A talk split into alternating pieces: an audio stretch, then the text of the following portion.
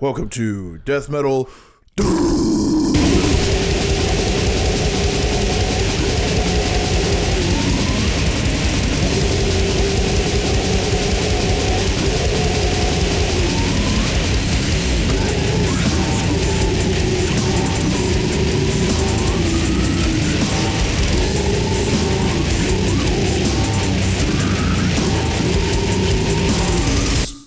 And Nerd Free Wrestling.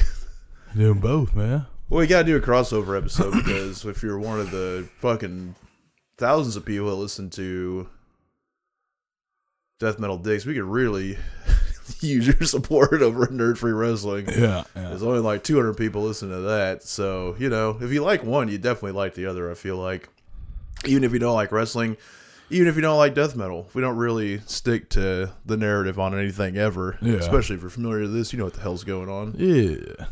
We get a, I mean, we do get a little bit naughty over here at, on this podcast. Sometimes, Naughty, naughty. been naughty on the other one. Naughty on all of them. We're getting like uh, internet harassed Sweet. for being naughty. Basically, it's like the weirdest shit too. I'm not even gonna go into it because I'm sure they're fucking jacking off to. Yeah. It's like I mean, it, there's been several over the course of the podcast, but it's just the silliest shit. Yeah. Like people always try to threaten your. When I had the restaurant, people would be like, "Is this where you work?" Like, yeah. What is that? Go Yeah. ahead. Would you like the phone number? Yeah. The fuck are you gonna do? It's always some shit like that. Or go make negative reviews on your business page for whatever. It's not even no one. It's not people that dislike you or just some weird fucking internet way of getting attention. Yeah. It is what it is. Yep. Well, it's like I tell my kids, people can't really bully you if you can't be bullied. I had a cool song, but I forgot what the. Was it uh when it squirts the most? No, that's a long. We did that one a long time. Yeah, I love that one. It's catchy. Yeah. It's catchy. Oh. Oh. Well, hell, the only type of crossover we could do is a crime that happened in both avenues. Death Metal Dicks, if you're not familiar with that, we cover a true crime. We used to try and match it up with a death metal song, but we gave up on that because Buddy can't read. No, we got a song. We got a song made already for us. Yeah, that too. Yeah. And then uh I read better when I'm not drunk. I doubt it, dude. Yeah. I've seen it. Hey. You can't read. Yeah. I mean, you can't read out loud. That's the. How did that go for you at school?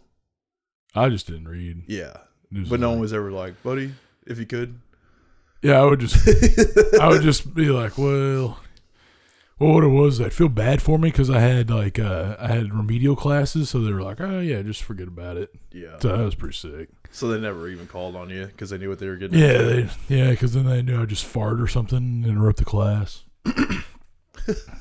so, Defense tactics of a young child. would you like to There it is. okay, Uh, go ahead and read chapter?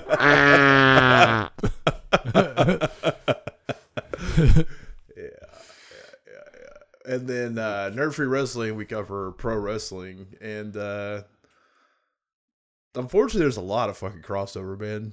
yeah. They they are so naughty, dude. Oh yeah, they're wild. People, when you're a kid, when you're a male kid, and you think about shit you could do to rock when you grow up, that's like you want to either be a rock star or a pro wrestler, and uh, Both kind of the same job. Yeah, real similar. you know, like in our day and age. So Rock went through. I watched VH1 all the time. Did you fuck with VH1? yeah, So you would see like the '80s bands yeah, that had come and gone. You know, yeah, so it would it would be like Poison, Motley Crue, yeah, bands that had gotten sucked up and down the entire I mean from China to New Orleans just got Yeah. blown and flown. yeah, Did every drug, fucked every lady. yeah.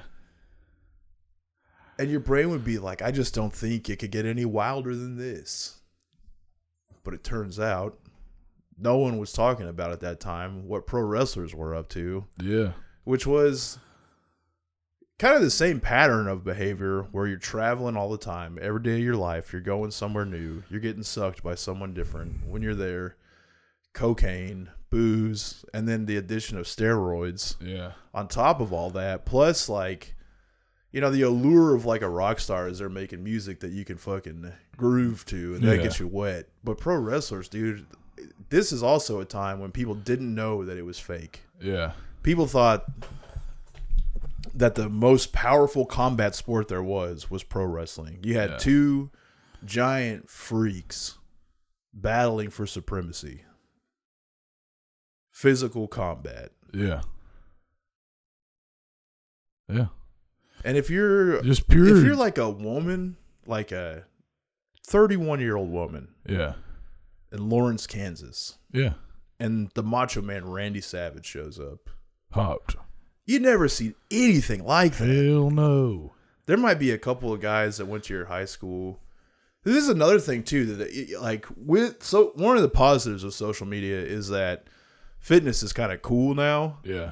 And uh, I really think it started with CrossFit pre social media, Yeah, yeah, where it yeah. was like streamlining, looking aesthetically pleasing in an environment that was easily sold, as Yeah. opposed to just like the 24 hour gym with no plan, no execution.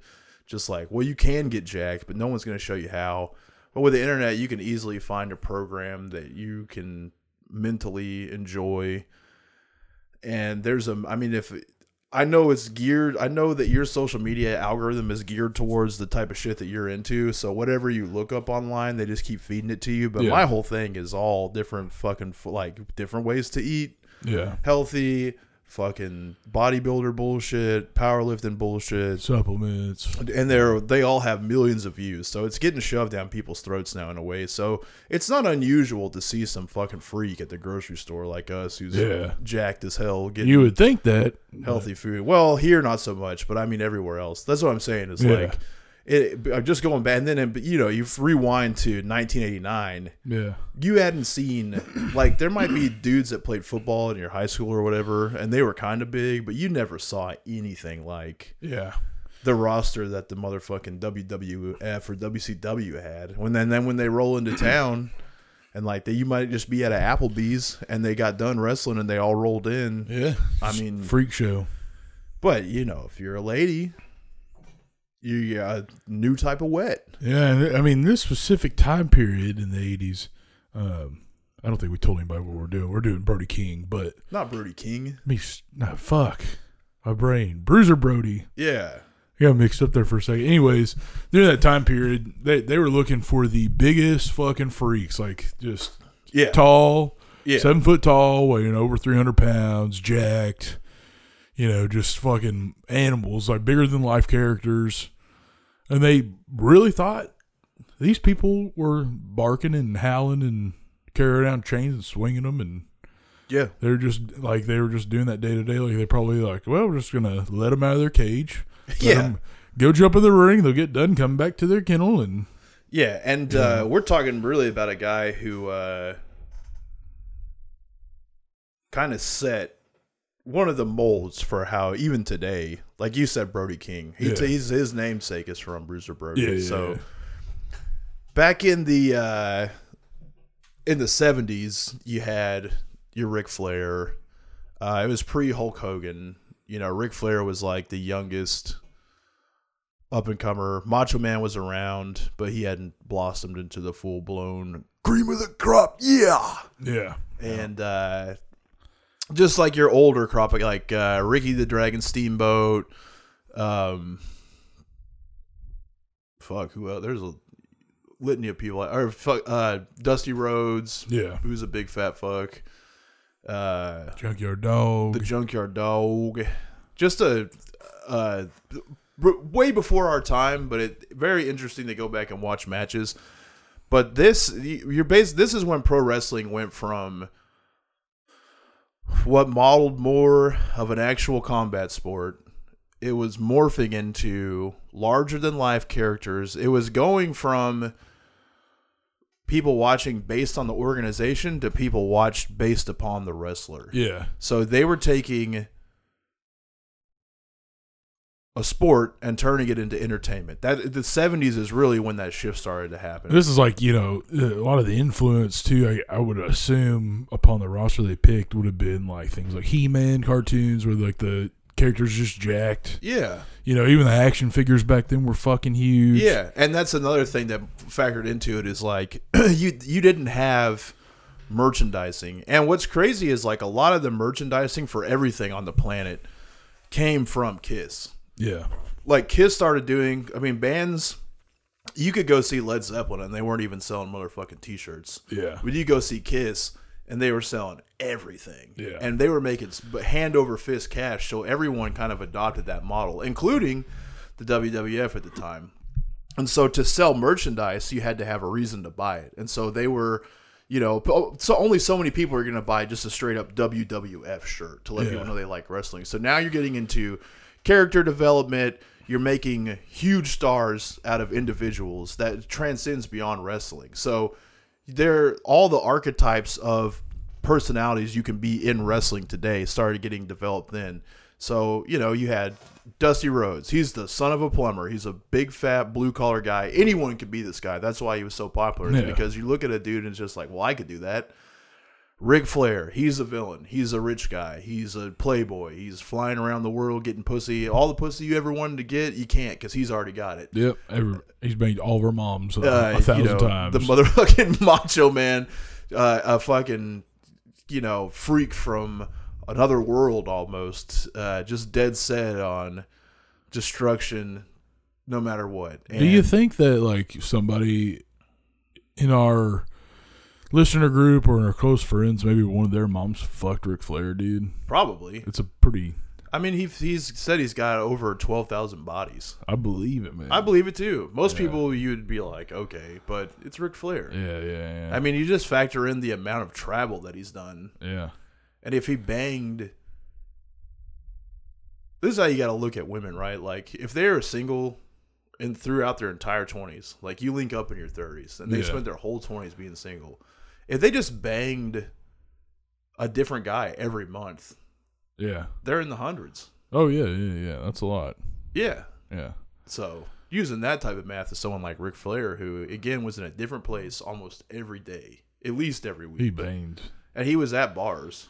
I think he was man. He was definitely banging two, three times a day. Yeah, I mean that. Yeah, but that's what I'm. It's like if you even take like if you, what he says is that he was fucking three to five different women a day, Nice. which may very well be true. But Yeah. if you look at like the common sense approach to that, where it's like, well, if he just banged one person different to, in every different town he went to, which isn't unfathomable, because again, you know, you're at an Applebee's and this guy shows up, and there there's no internet then. yeah, So it's just you're you're out on the people used to go to bars to get laid. Like that was Yeah.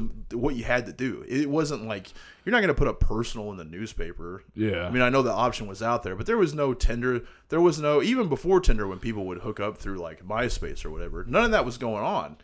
So if you wanted to fuck somebody, you were going out. And if someone that wasn't a, a, in your normal base, it's like how many in your 20s probably all the people you went to high school with are already getting married and having families and shit. yeah, So you're one of the last ones, and you go to the you go to three or four different bars all the time. You start seeing the same people all the time. Like how many more of them can you fuck? yeah. And then here's Ric Flair.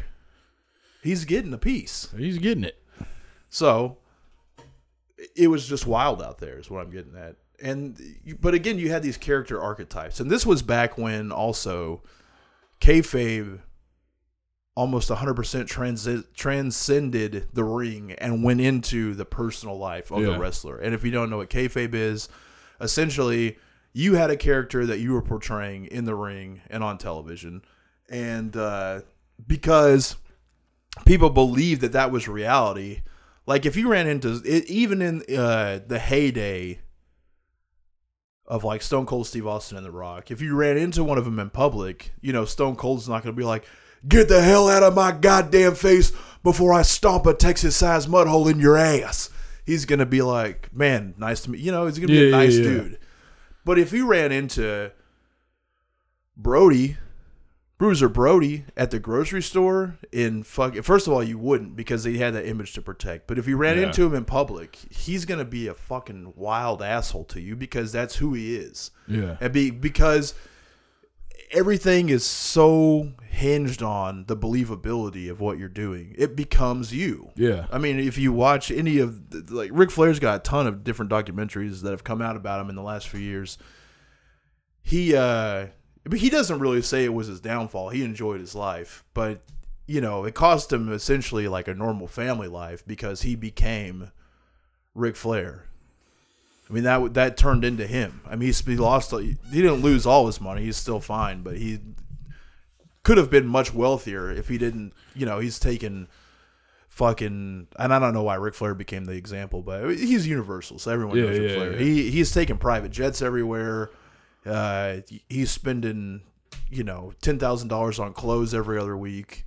He just blew it being that guy, Yeah. and he made that guy. So it enveloped him because people had to believe when they saw Ric Flair. You can't just run into Ric Flair without him having Gator Gucci shoes on. no. It's gonna be a problem.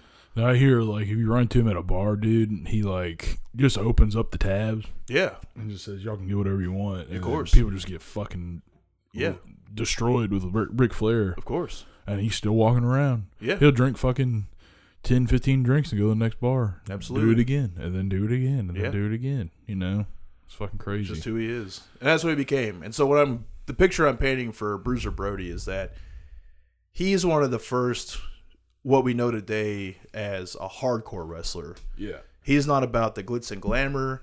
He's not about the tan and the muscles. He is portrayed as an absolute savage. Uh,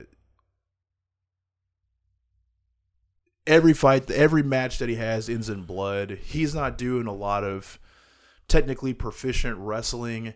Uh, he's not doing a lot of selling. He's not doing a lot of uh, making himself a marketable character. He's being a scary monster. That's Yeah. his whole objective is to be see like he's not even human. Like he's a fucking serial killer from a different time that has to go out and hit his food over the head with a club, drag it back to a cave, Yeah. and sacrifice it to some god so he can get pussy that evening or whatever Pretty cool. insane shit that came with, across his mind. So he can't be a normal human. Yeah. He can't be hanging out at the bar. He's got to be transform into an absolute monster. Has to. Yeah. So, saying that to say he was extremely protective of his in ring image. And saying that if you're supposed to be the guy who tears everyone limb from limb and can't be controlled by a wrestling promotion, you can't go losing matches. So, in America, that's all good. Yeah. Everyone understands the character. He's never going to be a guy that's the face of the company. So he's never going to be your champion. So he's not getting in the way of a lot. Uh, but if they throw you against him, you're going to have to get beat up and you're going to have to lose to him. But that also contributes to him not being a huge star. And so what he is a huge star of today and why he's held in such high regard is to like independent wrestlers because he is wrestling on like every promotion taking every show he can, traveling all over the world to uh, be who he is. But Yeah. that ruffled feathers of people who, yeah, also wrestling used to be very territorial. It wasn't like there was WWE and AEW, and uh, they essentially are in competition with each other. But everything else that's outside of that umbrella basically wants to elevate everything else. Like Yeah. you're not going to see GCW having beef with another similar size independent promotion because that would be detrimental for everybody. They're going to try to elevate all the wrestlers. So the more popular the people wrestling on their show are, the more money they make. Then Yeah. the happier everyone is. So in, before everything was like available on the internet and widely televised, it wasn't even about certain organizations. It was about an area. So you would have people that lived in the South, and you could go to Texas, you could go to Tennessee, uh, you could go to Atlanta, you could go to South Carolina, North Carolina, but you had to fall in somewhere in that. And chances are, whatever one you decided to align yourself with, you're kind of resigned to that because no one else got along. Yeah. And if you had a huge promoter in Memphis, for example, uh, and someone else tried to come along and start their own wrestling show and bring out an audience, they, it, would, it would become a real life problem. Yeah. They would shoot at you, kick your door in, sink your show any way they could. Sure. It was real shit. It was territorial. So whereas Brody was at, he would do any show, and that crossed over into being in like Puerto Rico.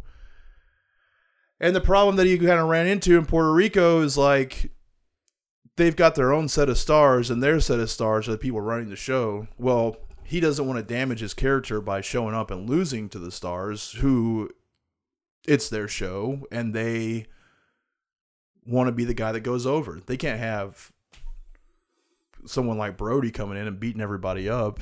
Sure. He's a fucking. I mean, like, if you look at him, you don't even know who we're talking about. He's just a fucking seven foot something, long haired, hairy, big, big motherfucker, man. Just he looks like a goddamn animal. So, you know, they like his matches are always real crazy because when they go and fight in the crowd and shit, they he would be just around the audience swinging a chain and barking loud and shit. And it's Yeah. literally scared the shit out of people. Yeah. You know, Because they fucking- didn't know at the time, Yeah, again, yeah. that it was a work. Yeah, They thought it was reality. They thought the person fighting him had agreed to the contest. And, and again, the, the, talking about him being one of the first hardcore guys, this is also a new era. It is somebody, just like you said, who's willing to spill out into the crowd and fight in the crowd. yeah, it's not just the in the ring traditional rules setup you know it's uh more in your face it's grittier it's dirtier it's made to look like yeah. And, you know the when we're, you know, yeah, people. I, I would assume, I guess, Abdullah the Butcher is like the first like hardcore deathmatch guy. yeah definitely um, in the group there that, this is the thing too is there could have definitely been like underground guys this is our, the problem that we have with a wrestling podcast Yeah, So if you're listening to DMD, I'm sure you're not one of these nerds, but it's like there's such a deep history of wrestling, and people start to learn the ins and outs of every detail that ever happened. So Abdullah the Butcher probably took his act from somebody, and we Yeah. just don't know who it is. yeah, yeah. So cram it. Yeah, but I mean, like, you know, this. I mean, it all adds to this like fear that people will have at these shows because you got these dudes that have fucking scars on their forehead from getting forks shoved in them and shit, and like shoved in their mouth, and it's just like a bloodbath. And nobody had really seen anything like this until these guys came along. You know, it was it was something to behold live. I'm sure, just fucking, especially if you're in like Japan or Cuba or whatever, and you just fucking see these dudes doing that to each other, and Yeah, I mean, dude, imagine you're in Puerto Rico. Yeah. You don't even have TV, and you just go to these wrestling shows that have been going on there forever. It's the same people, and like they're smart because they're bringing in outside talent. yeah, But you go from high flying Ricky the Dragon Steamboat style wrestling, and then they're basing their characters on essentially on American characters. So you got their version of Ric Flair, their version of uh, Jimmy Valiant, and yeah, Bill Superstar Dundee, and just like the same thing that Americans did. Like Hulk Hogan just stole, you know, Billy Graham's act, and so did Jesse the Body Ventura. Like all these guys, they just see something and take the parts of it that they think are marketable and let that become their image. That's Yeah. not the shit on the Puerto Rican wrestlers. It's just how it went. yeah, yeah, But Bruiser Brody seemed to be entirely unique. sure, There wasn't really anything else. I mean, Junkyard Dog maybe kind of with the chains, but he was funky. He danced. Oh, yeah. Bruiser Brody ain't dancing. And Bruiser Brody was like actually a, a really accomplished athlete. I mean, he was huge. He played football and basketball in high school. Then he got a full ride scholarship to play at um, West Texas A and M University. And then uh, he didn't quite make it to the NFL, but he went to the TFL and the COF, COFL, which I think the COFL is Canadian football. I'm Yeah. pretty sure. But you know, he I think an average person would like shirk off playing a minor league sport as like a joke, kind of, because you're not in what they're accustomed to. But that's Yeah. still a high level fucking athlete. fuck yeah, I mean, Yeah. you're, you know, out of the ten thousand people playing at the highest level, maybe three thousand of them made it in to the big paycheck, and seven thousand of them still want to be out there. So that's They're all freak athletes, but the ones that made it are like the ultimate freaks. Yeah. Yeah. but you're still in like the top one percent of athlete. Yeah. Yeah. Yeah. So Bruiser Brody came into wrestling because right after he got out of college, he was a sports writer. And uh, I guess he found out about Fritz von Erich, who's a hilarious character in wrestling. The Yeah. Von Erichs are like still going. They they're I think fourth generation now of Yeah. kids are wrestling, but dude, Fritz von Erich. And again, you look, we're going back to like the 1950s, Yeah. different time, different place. You got to think like, what's the most evil thing in the world's eyes in the 1950s? Probably Germans. A Nazi. Yeah. Th- There's nothing like we just literally the the whole world had to take them on Yeah. the Nazis and the Japanese. So if you're going to be a bad guy in wrestling, you're, going to be a Nazi or Japanese. Yeah. Like they had all the there, you know, there's a very rich tradition of Samoans wrestling professionally. Well, all those Samoans were fucking billed as Japanese back then. Yeah. They weren't Samoan; they were Japanese Yeah. yeah. because they're like, oh, this guy's a sumo wrestler. He's from the Axis of Evil type of shit. Nobody wanted to fuck with them because I thought they just fly plane into the fucking audience or some Yeah. shit. Yeah. Yeah, yeah. I don't think the Japanese get enough credit for flying planes and the stuff. Yeah. I feel like you know the Muslims try to take it away, which really was just you know the Americans portraying, but frame it on the Muslims. You know what? We I know 9/11 just happened, so I have to think about the most absurd shit that happened in 9/11, and besides the "Let's roll" phone call that just didn't happen. Yeah. Like, dude, okay, again, this is always my point. Right now, today, if you're listening to this and you're on a flight, in the middle of the flight, I want you to take your cell phone out and try to call somebody. Yeah. Does it work? No. So how over 20 years ago did somebody call Yeah. and say, "All right, we got a group of four or five of us, and we're going to take them on. Let's roll." This didn't happen. Which is also just a real crazy phone call. Yeah, Like, even if you, even if the phone worked and then you do it, oh, this guy's fucking nuts. you're just calling your wife to be like, "I love you. I'm just telling you, they've taken the plane over with box cutters, but we're taking them down. Let's roll." Uh, and Remember then when people would wear "Let's Roll" shirts? Oh, dude, at my kid's fucking school, the sidewalk is like a September 11th memorial sidewalk, and it says "Let's roll" on it. Yeah. but then also, all right, so uh, what happened then this is that terrorist flu planes caused the, gr- the greatest amount of casualties in American history. Flu planes, they're so explosive that they took down t- the two biggest skyscrapers in our country, set them ablaze. And then on the ground, they find the passports of every single person responsible for the attack. And we're just cool with it. yeah. That's why we gotta have to vote for Jesse the Body Ventura and Andrew Yang Yeah. Yeah. Yeah. in 2024, dude. Man, if that happens, dude. What would I do? I would have done a more official investigation of the FBI and figure out who caused this attack on September 11th. How did the FBI know who did this attack? Like uh, they knew about Oswald with Kennedy. yeah. Who's gonna investigate the investigators? Yeah. Who's gonna investigate the investigators? Dude, the body rules, man. he does. He knew. does. But that's so crazy. He smelled it. If you're just telling me again, the what I would consider the largest fire in American history, Yeah. they found the passports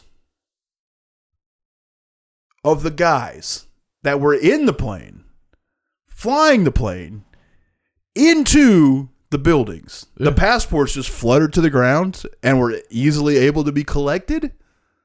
All of them. Come on. Man, it's it's weird whenever something that stupid happens, but it's. That, But hey, uh, it's- but- but- but- yeah. to tie it full circle is that people believe that Bruiser Brody was. yeah, that's what I'm saying. People will believe anything. They will believe it. They'll buy it all. So he's trained to wrestle by Fritz von Erich, who is a Nazi.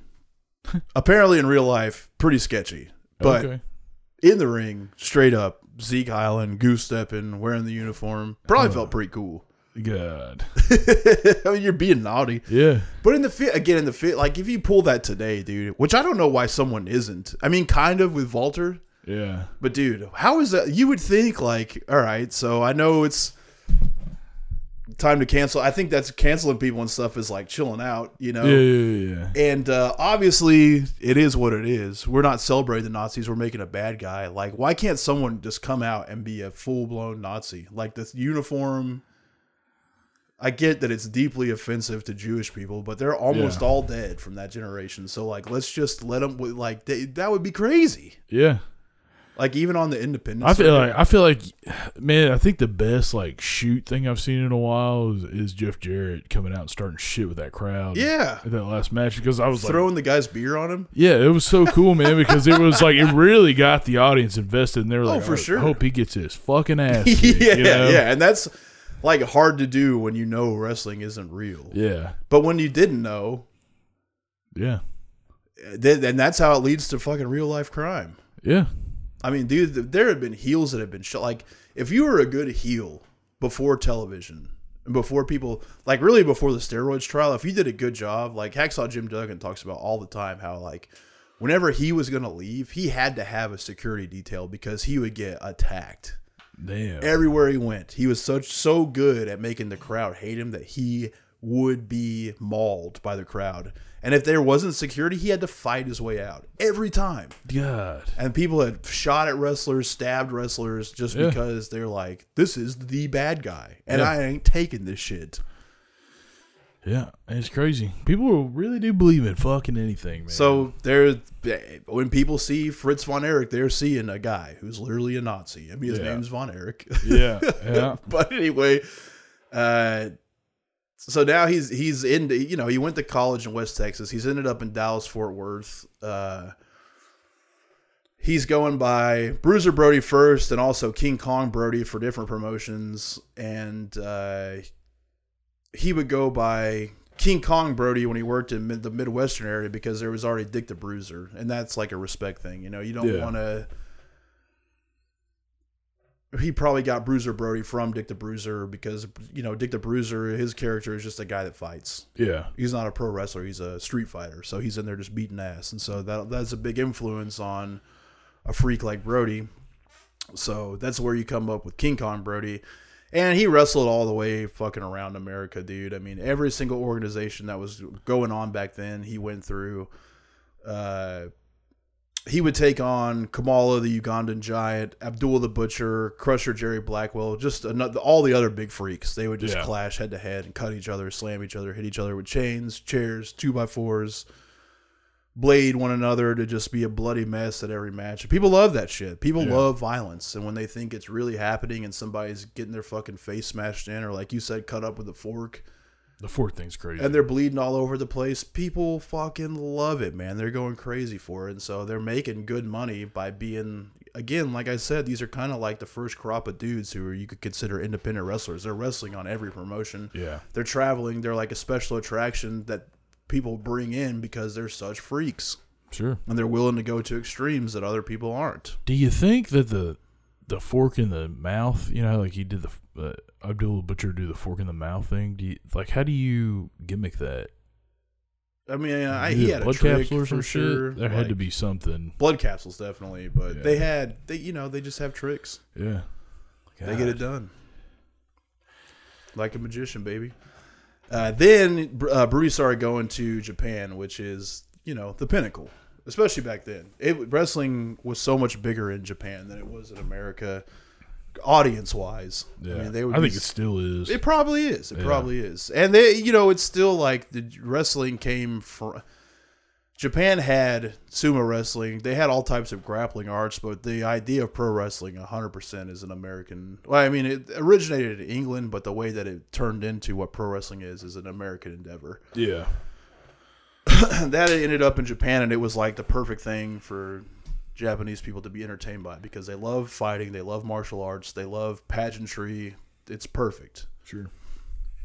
So he is tag teaming with Stan Hansen in Japan, and uh, he does kind of have a bad reputation in that, like I was saying earlier, he refuses to job for other wrestlers. And jobbing is like you come in and you lose a match because it's not real. It doesn't matter, Yeah. except that at this time people don't know that it's not real. So it's like you could be America's favorite wrestler and lose eighty percent of your matches. You just have a character that people like. It doesn't matter if you win or lose. It's you know always something funky going on. You're getting paid. If you're a like job, a cool, if you're cool enough at what you do, you don't have to like have the title to sell merch. Yeah. And people like you, you know. So it just wasn't like that back then. And if you're a big freak like Brody, you just you can't allow yourself to take losses to people. So that's he really just kind of got like a shit reputation in Japan and other places in America because he's not going to lose. So even if the promoter says like, "Hey, you're losing tonight," he ain't doing it. Yeah. And there's only you're not really wanting to go to war with this giant freak athlete. So you're gonna do kind of what he says, and he's stiff too. And what stiff means is he doesn't pull his punches as much as you're supposed to. Yeah. He hits you, he kicks you, he slaps you, he lays things in more than are necessary to kind of sell what's going on. He kind of lets you. He's letting you know that he can and will fuck you up at, at any given moment. He's not really just letting going all in with the strikes. Just kind of like letting you know, hey, And what's crazy don't work too, with me- and, and I'm saying all this uh, because it, I, I don't want to make him sound like he's a shithead. People loved him. Yeah. Wrestlers loved him. He just was who he was. You know, he, in Japan that doesn't fly over great because of the cultural barrier. But in America, like the guy's fucking fun to be around. Uh, he's a little bit unhinged. yeah, So people liked to party with him. They liked his nature. They liked to work with him, even though they were getting beat up a little bit because he got you over. You know, he, it doesn't matter that you're losing to him. You you kind of have to lose to him, but it's such a crazy endeavor for like a baby face to get in the ring with a guy like that yeah, that he makes you look great because of course you're losing to him, but you put up a fight against this fucking freak of nature. Uh, and then he also kind of started to pick up. We're around 1976 now. Uh, he was doing another bit called the Masked Marauder in AWA, which was huge. And then he went to Vince J. McMahon's WWF, where he took on the long reigning champion Bruno Sammartino. Now that he wasn't allowed to win, and then he kind of tag teamed up with Big John Studd, and uh, that is where he first wrestled Invader One, and he refused. Invader One is the guy who's running the show in Puerto Rico, and this is Yeah. kind of where they met and how they started bringing them into Puerto Rico. Uh, taking on Invader One in the WWF, which you know was one of the biggest territories there was at the time. It obviously turned into the WWF under the next Vince McMahon. He wouldn't sell to Invader One. He sandbagged him and would ref- did what he kind of does: refuse to take a loss to this guy. yeah, In 1985, he ended up going to New Japan and had a very short stint because he had a feud with Inoki. And uh, many of the matches had to be ended in no contest or disqualification because you just fight. they would just fight. Well, you know, Brody wouldn't. I mean, uh, they didn't fight, f- flat out fight, because Inoki Yeah. would kick his fucking ass. oh yeah, yeah, yeah. Because Inoki could fight, fight. yeah, Uh, but Brody refused to job, refused to sell, and so he would get beat up a little bit by Inoki. That's what would happen, and then the match wouldn't go, and they'd be tired of it, and so they would call it. And that's it. he didn't last very long, is what I'm getting at. He was already out of that by 1987. Then uh, this promotion in Puerto Rico, the World Wrestling Council, was a pretty big show, uh, and you know Brody got fired from New Japan, so he went over there and he was with a lot of guys that he knew. Uh, Abdullah the Butcher was over there. Uh, he had a feud going with Carlos Colon, who was a pretty big international star, and then. Uh, he would bounce to any organization he could work at. He went to All Japan Pro Wrestling, which is different than New Japan. I, it was awesome back in. By the way, All Japan fucking rules. Yeah, yeah. Um, and then in 1998, they kind of came up with what was called, was still called to this day, the Triple Crown Championship, where he went to win the NWA title and then the PWF title. And then he had to go do the WCCW. All of the this is like the the biggest territorial promotions at the time, and he was trying to be the champion of all those at the same time. Uh, and then he in WCCW, there he wasn't a heel mon- He was a monster, but he was like so popular that they had to make him a babyface. Yeah. And uh,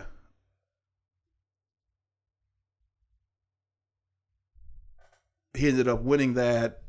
He ended up winning in the WCCW, but then he dropped his other belt to Jumbo Tsuruta, who is a freak as well. Yeah. I don't think I've ever seen that. Oh, dude. really, dude? Yeah. Oh my god.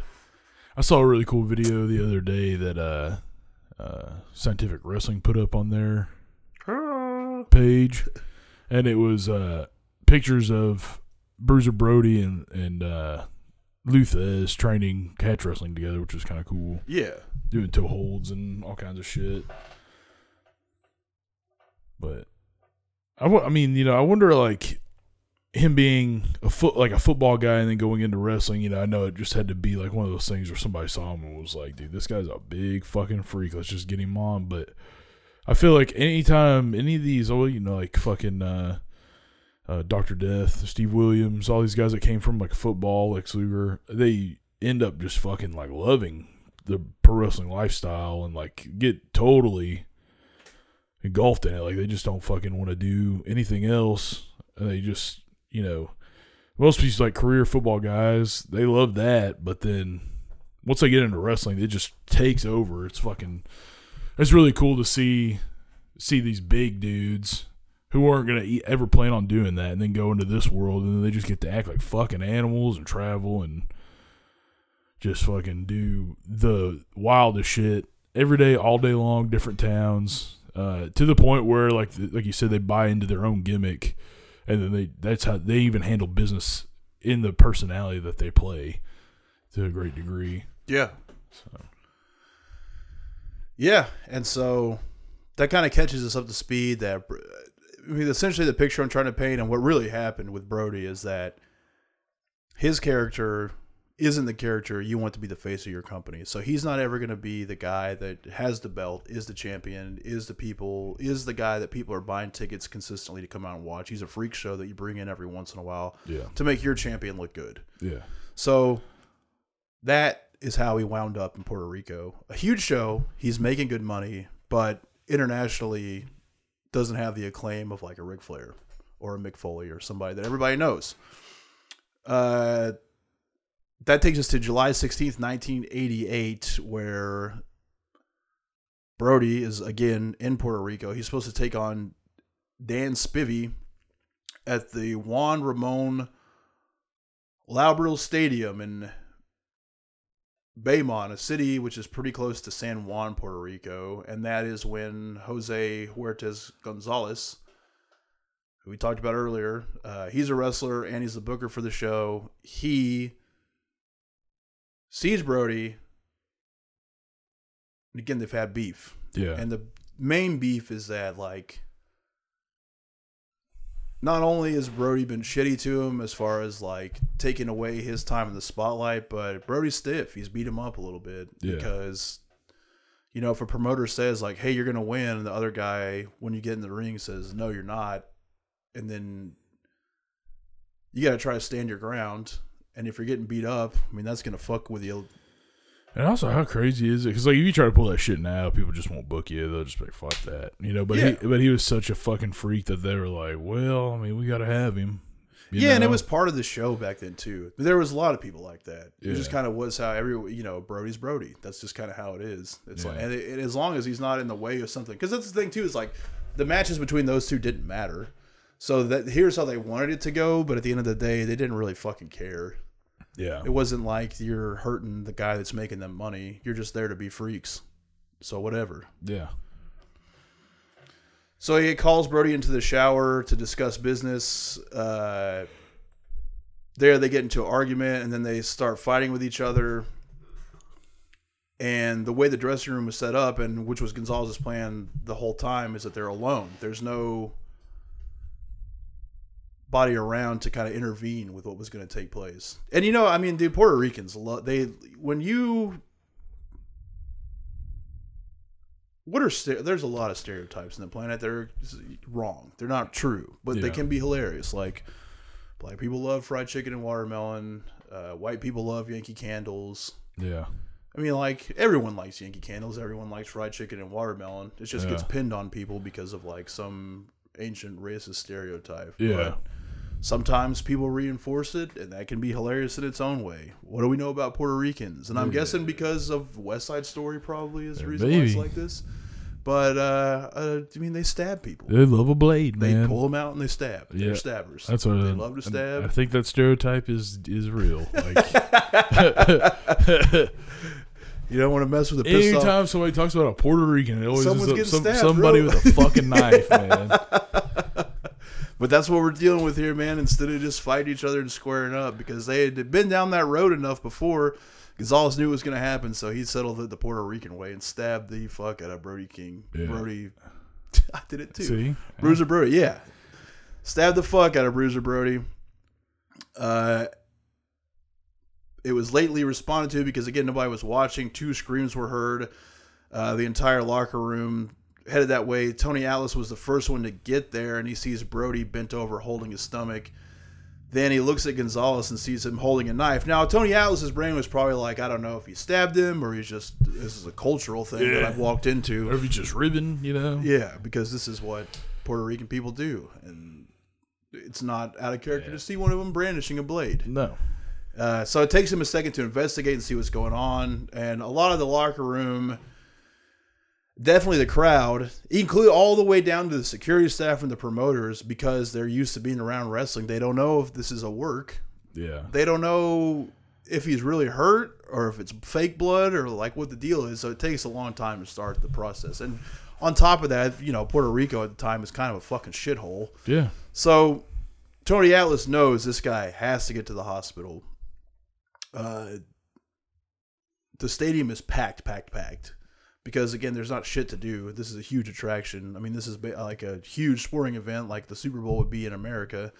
I mean, it's packed, so they can't drive anywhere. They have a hard time getting out of the stadium.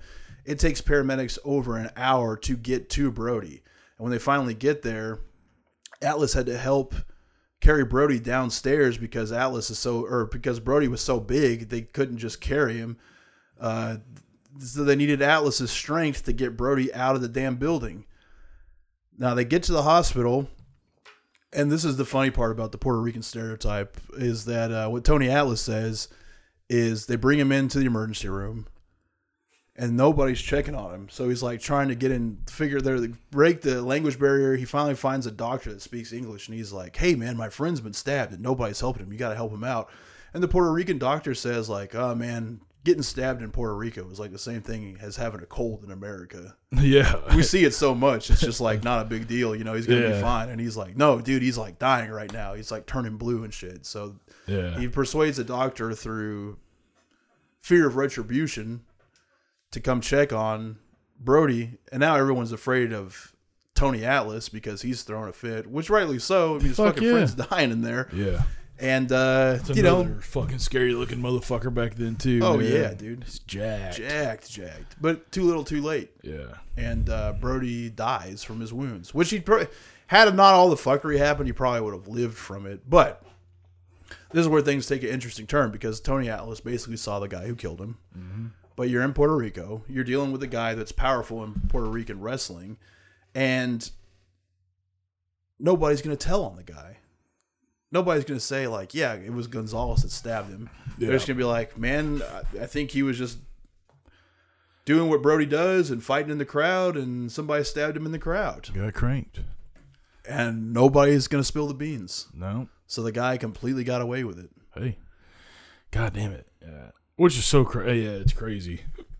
It's crazy because of the uh because the guy was so widely loved, you know, and even to this day, I mean, people still like, you know, when when you watch those matches, it's it's still something that's so goddamn crazy because you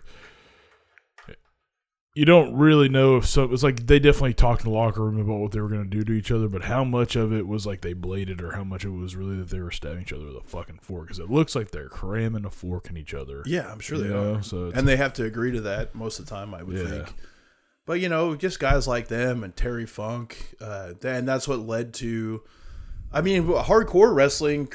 It finally crossed over into the mainstream in WCW and WWF with like Mick Foley and the cool. You know, Mick Foley was not going to go and do it without Terry Funk. Yeah, and Onita too. You know, you had Onita from Japan who was like, you know, they're doing the fucking craziest matches where the ring was gonna blow up and Yeah. Well, and the uh, Puerto Rican wrestling was like that too. I mean, they were lighting the ring on fire and having barbed wire ropes, and yeah, I mean, this was when that stuff kind of came to shine, and then it, it kind of ended with Mick Foley. yeah, In, in as far as it being like in the in the mainstream eye of doing crazy shit, and they would really like nerf it up for the WWF. Like I think the most hokey, over the top. I think what almost kind of killed the idea of hardcore wrestling for because I mean for one you know like the steroids scandal had happened and Vince McMahon had to come out and say like yeah it's sports entertainment it's not really a sport uh but then they had that shit we talked about it on Nerd Free Wrestling where they had the match where you know uh, Terry Funk's being Chainsaw Charlie yeah, and Mick Foley's Mick Foley. They're both the hardcore kings, and they are doing a match against each other. And the New Age Outlaws come and assault them and throw them in a dumpster. Or no, they're fighting each other, and Mick Foley falls in a dumpster. They throw Terry Funk at the dumpster, and then they push the dumpster off the stage. But it's Yeah. all set up, and you can see how corny it is. yeah, And like they supposedly are on death's doorstep. They're like in the hospital, and like Michael calls Cole is calling from the hospital saying, like I don't know if they're gonna make it, man. It looks pretty bad over here. yeah. But like when they crack open the the fucking dumpster, dude, it's like packed with like packaging peanuts and like styrofoam, and then also just fucking like stuffing from pillows and shit. yeah. yeah. It's like It's I know it probably still sucked, but man, yeah, and it cracked. like they padded the. I mean the whole, you know, it's whatever. It- It's just like things like that. When, when you let Vince McMahon be in control, they took something that was like the the nice thing about hardcore wrestling and and deathmatch wrestling is there's not you don't need a lot to No. make it look insane. You know, you just need some fucking light bulbs and implements that will cut your skin, tacks and shit like that. You you don't have to have a giant production behind it, and that's Yeah. where Vince McMahon fucked it all up. You know, put too much into it, and you know by the end of the episode, Mick Foley and Chainsaw Charlie are back fighting yeah, instead of being dead. Just hokey shit like that really sunk, but the the roots of it with Abdullah and Terry Funk and even Mick Foley was in on that wave in Japan with Onita. Uh, all these guys were doing something new in wrestling, which is always exciting to see because there's not much room for that anymore. I mean, everyone's kind of seen everything. Man, they, they still have these really crazy death matches in Japan. Um, I watched one the other day. Just looked like it was happening like a VFW hall or some shit. But they put center blocks on the ring, and dude gets fucking power bombed onto center blocks. Like, and I know that sucks dick. Yeah, dude, for sure. you know? but it was like it was center blocks with uh with a two by four with some like nails or something on it, you know. It's just like, God damn it, man. And they the Japanese always take it way further than most people because they want it to be the most extreme Sure. thing. They want to be the best at the most of anything. So it's just that some of these matches they're doing now are still pretty goddamn crazy. Yeah, I mean, wrestling is the wildest thing. Hence our allure to it. You know, everyone knows it's a bit, but uh, it's the most fun bit there is. Yeah, yeah, It really, like, I think about all the time how it's so funny that when I was a little kid, like, if you would have asked me what your dream job was as pro wrestler, yeah, I mean, I definitely had a, having a lot of money from doing it in mind too, just like because you see the lifestyle that the guys are living, but yeah. it's still very fun and hilarious to be pro wrestling now in my fucking 30s. Yeah, dude, it's it should have been something we should have been doing all along. But yeah, Jake say, Jake Shan said he's like it's just like being a fucking rock star. He's like it's like being at a bank, except you're in control of it, and you know, and and the butcher and the blade dudes. Andy was saying he's like, dude, every time you wrestle, he's like, you guys are making a fucking song, dude. You're like, there's a beginning, a middle, end. There's a chorus. There's he's like, then there's a fucking breakdown. You know, it's like all these different things. He's like, so it's, it is just like being in a band. Technically, everybody's working together to create a performance, you know. But it's fucking like it's the stuff that go. What I love about it, I like all the stuff that goes into wrestling, but especially behind the scenes shit, like in the back. It's just fucking everybody just goofing, man. I love Yeah. it. I love it, Well, dude. hopefully you can show up and sell this weekend and Yeah, not have two left feet. yeah, Uh, it'll be something. It's going to be fun to continue on with, and hopefully, we convinced you guys to listen to the other podcast if you're not. yeah, And it's a sick story either way. Like it's just that lore in America where you've got this giant fucking freak who is built for doing some type of rugged athletic activity. Couldn't quite make it to the NFL. You know, as, when you're an athlete and like all these avenues keep getting closed in your face, and you just are kind of left with like, well, I'm good at these things, but not good enough to be here. You just got to kind of keep looking for things you can do with what you have. And then he found pro wrestling, and we're all better for him doing it and it sucks the way he died, but it's one of the craziest stories in professional wrestling history yeah, that some in-ring heat went so far as two dudes who didn't really care for each other, one ended up stabbing the other guy to death. yeah. Ain't getting away with it. Getting the fuck away. I mean, the guy's still going right now. Yeah, It's he still promotes wrestling and shit. I mean, that's the world's a wild fucking place, man. yeah, And uh, I'm just glad we can have the lore to look back on, and I'm stoked we can be part of the future. yeah. yeah. Maybe one of us will get killed. Then people really care about our podcast. yeah, yeah, yeah, yeah.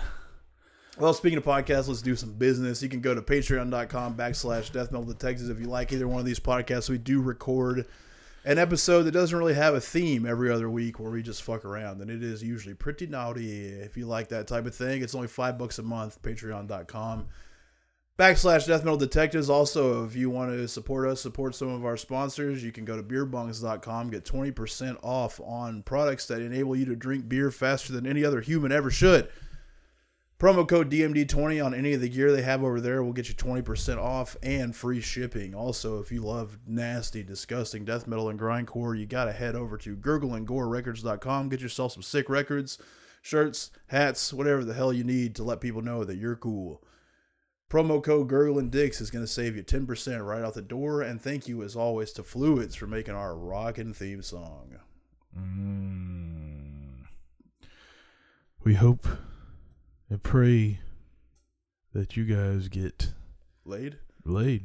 Yeah, and uh, we'd like to see you in person also. So, you know, November 12th, we got a big wrestling show at Vino's right in Little Rock, Arkansas. If you can make it to that, fucking A, brother. Hey. We'll see you there. And then uh, you make sure to follow our uh, our tag team wrestling page.